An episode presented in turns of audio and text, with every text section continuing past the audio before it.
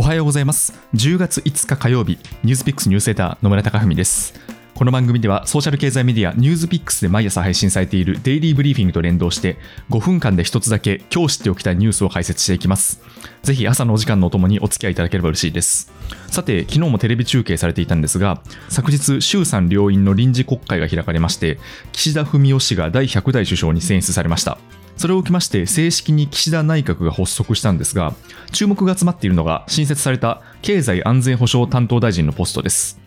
最近ではこのニュースピックスニュースレターでもたびたび取り扱っている通り米中をはじめとするテクノロジー冷戦が激化していまして経済面と安全保障面が密接に関わり合っている時代です。そこで経済安全保障という概念の重要性が増していまして岸田氏も経済安全保障推進法づくりを総裁選で掲げていました。でこのポストに任命されたのが46歳の小林孝之氏で私立海星高校出身岸田首相の後輩にあたります。こうした若い人材の力でこの関連法案をどのように盛り上げていくか注目が集まっています。で今回内閣は13人が初入閣となりまして新鮮味がないと言われていた党の執行部に比べて岸田カラーが出た内容になったと評されています、まあ、今後解散総選挙も予定されていますのでまずはこう選挙でどのような結果が出るのか。でその後長期政権への道が開けるのか注目です。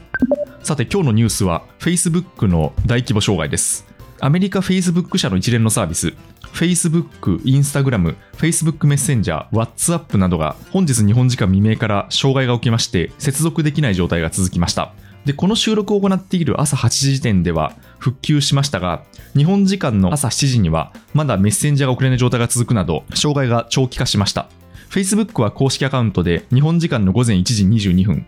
一部のユーザーがアプリや製品にアクセスできないことを認識しています。できる限り迅速に正常な状態に戻すよう努めていますがご不便をおかけして申し訳ございませんとツイートしました。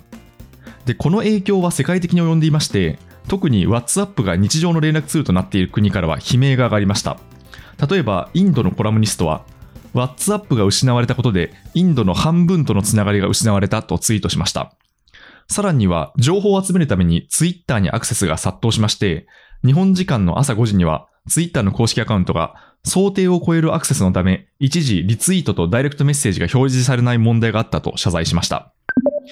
でこの Facebook 社には最近逆風が続いています。例えば9月20日のウォール・ストリート・ジャーナルでは内部告発者などへの取材から Facebook 社内でインスタグラムは10代の少女にとって有害という点について認識され議論がなされていたことが明らかになりました。具体的には10代の少女はインスタグラム上で自分と他人の投稿を見比べることで自分自身の見方や評価が変わる可能性があると記載された内部資料が報じられていまして、同社ではこれまで3年間にわたる調査の結果、何度もインスタグラムが若いユーザーに悪影響を与えていることを確認してきたということです。で、その上で記事では、Facebook にとってインスタグラムは広告収入の上で非常に重要であり、公の場では Facebook は一貫して若者へのインスタグラムの悪影響を小さく見せようとしており、社内の調査結果を公表していないと指摘しています。で、また、おとといには、ウォールストリートジャーナルへの内部告発者である、プロダクトマネージャーを務めていた元従業員のフランシス・ハウゲン氏がアメリカのテレビ番組に出演しました。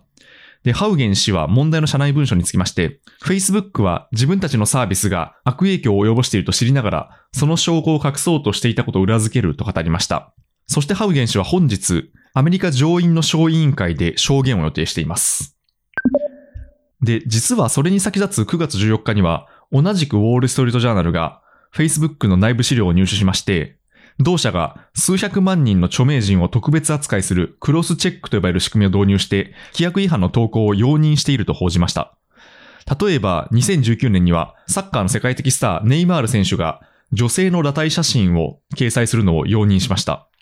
また一部の著名人がワクチンは死亡するリスクが高い。ヒラリー・クリントン氏はペドフィリアの犯罪集団を隠蔽していたといったですね、フェイクニュースとみなされる投稿をシェアしましたが、それも規制されませんでした。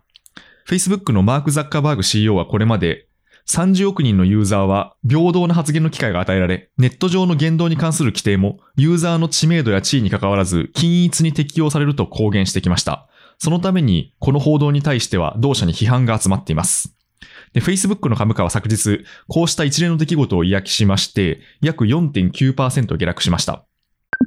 こういった出来事があったんですけどカルチャーの違いを非常に感じたのがですねこの Facebook の障害発生から1時間後に Twitter の公式アカウントが Hello literally everyone 文字通りすべての皆さんこんにちはといったツイートを投稿しましたでまあこれ自体はまあ少し皮肉めいてるんですけど、まあ、それに当事者である WhatsApp や Instagram の公式 Twitter アカウントもハローとリプライを飛ばしていまして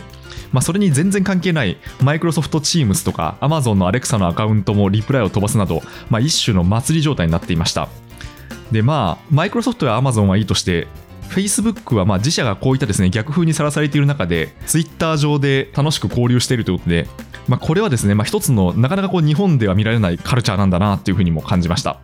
ニュースピックスニュースエーター野村貴文でした。それでは良い一日をお過ごしください。